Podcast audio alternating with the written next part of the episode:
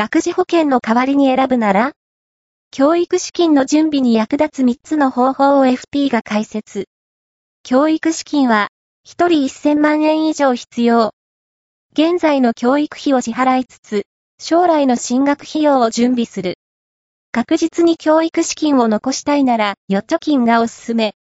貯蓄しながら、万が一の保証を確保したいなら、貯蓄型保険がおすすめ。進学時まで時間がない。少しでも早く、大きく増やしたいなら、投資がおすすめ。